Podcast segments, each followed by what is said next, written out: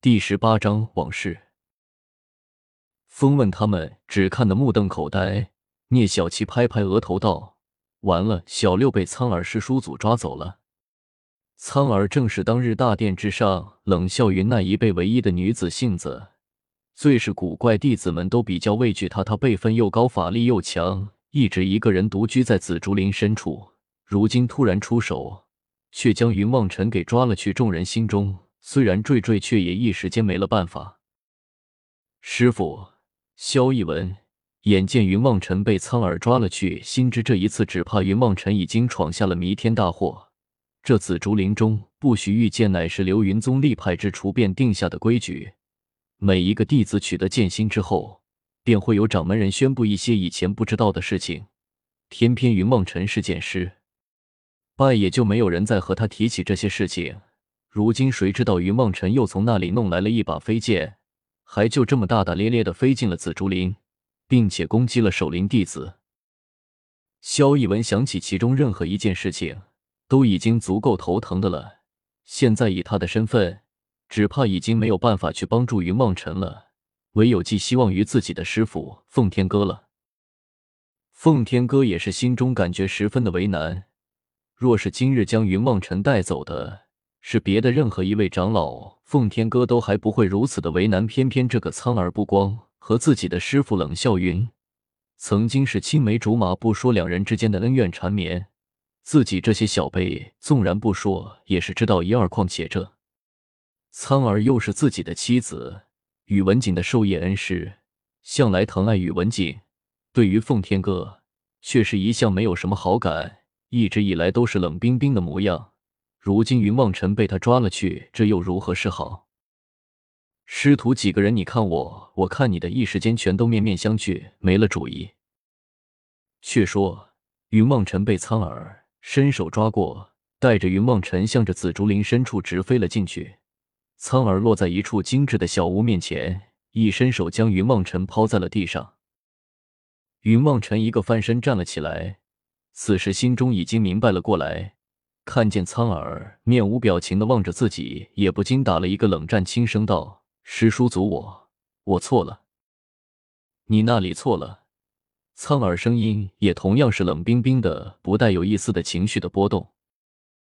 我，云望尘一时语塞，他自己还真不知道自己究竟是错在了那里，莫名其妙的被人攻击，然后就被苍耳给抓到这里来了。要说为什么，那还真是一切都不知道啊！你可知道紫竹林中不可遇见，违者要受到重罚。你还出剑还击，只怕死一次都不够的。苍耳向着云望尘淡然的说道，仿佛在说着一件十分简单的事情一般，面上依旧喜怒不显，只是望着云望尘的目光之中多了一丝奇异的表情。啊！云望尘吃惊的叫了一声。连忙向着苍耳叫道：“师叔祖，我我真的是不知道，我刚才和古月。”云望尘说着，连忙闭嘴，心中想着绝不能将古月的事情说出来，不然一定会引起轩然大波，一时语塞，却又不知道应该说些什么才好了。古月是什么人？苍耳的面色一变，向着云望尘沉声的问道：“他听说竟然还有另一个人和云望尘一起上了紫竹林。”不由得心中也是有些紧张了起来。啊，哦，古月是我的这把剑，我给他起名字叫做古月的。云望尘急中生智，唯有将琳琅的名字改成了古月，取了出来，倒转剑柄递给了苍耳。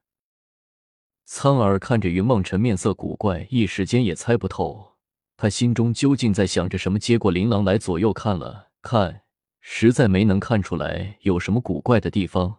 便又将琳琅神剑还给了云望尘，开口道：“我听他们说你没能通过试剑，是那时候我也不知道，原来我已经得到了这把剑的剑心，是以才在试剑大会上出了问题。”云望尘谎话连篇，将古月对自己所讲的事情九假一真的向着苍耳说了出来。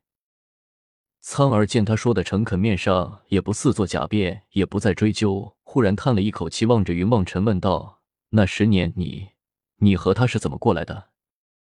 他，云望尘心中一愣，旋即反应过来，苍耳所指的是冷笑云，不由得微微一愣，想起师兄隐约曾经提到过，苍耳和冷笑云有过一段往事，心中不由得对着苍耳生出了一丝的亲近的感觉。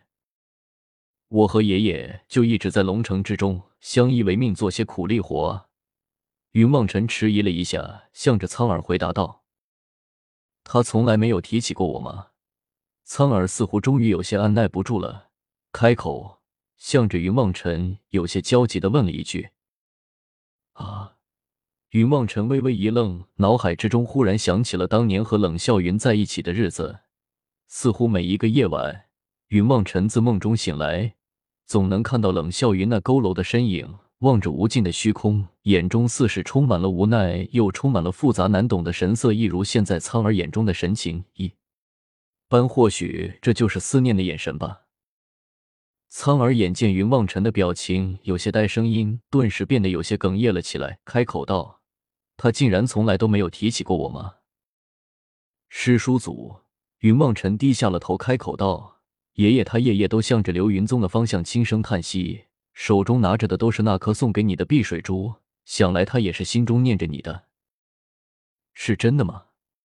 你没有骗我。”苍耳顿时有些高兴了起来，竟然有些羞涩的望了云望尘一眼，双颊绯红。恩弟子不敢欺瞒师叔祖，当日望尘还小，什么都不明白。我曾经问过爷爷，每天晚上在看着什么？爷爷说，那远处有一个他思念的人，他因为一些很重要的事情不能回去去看那人，是以心中时常充满了愧疚。那时候我还和爷爷闹了一场，现在想来也。爷手中拿着碧水珠，所思念的人一定就是师叔祖您了。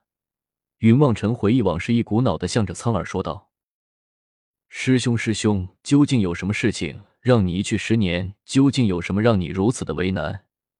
苍耳微微摇头，轻声的喃喃了起来。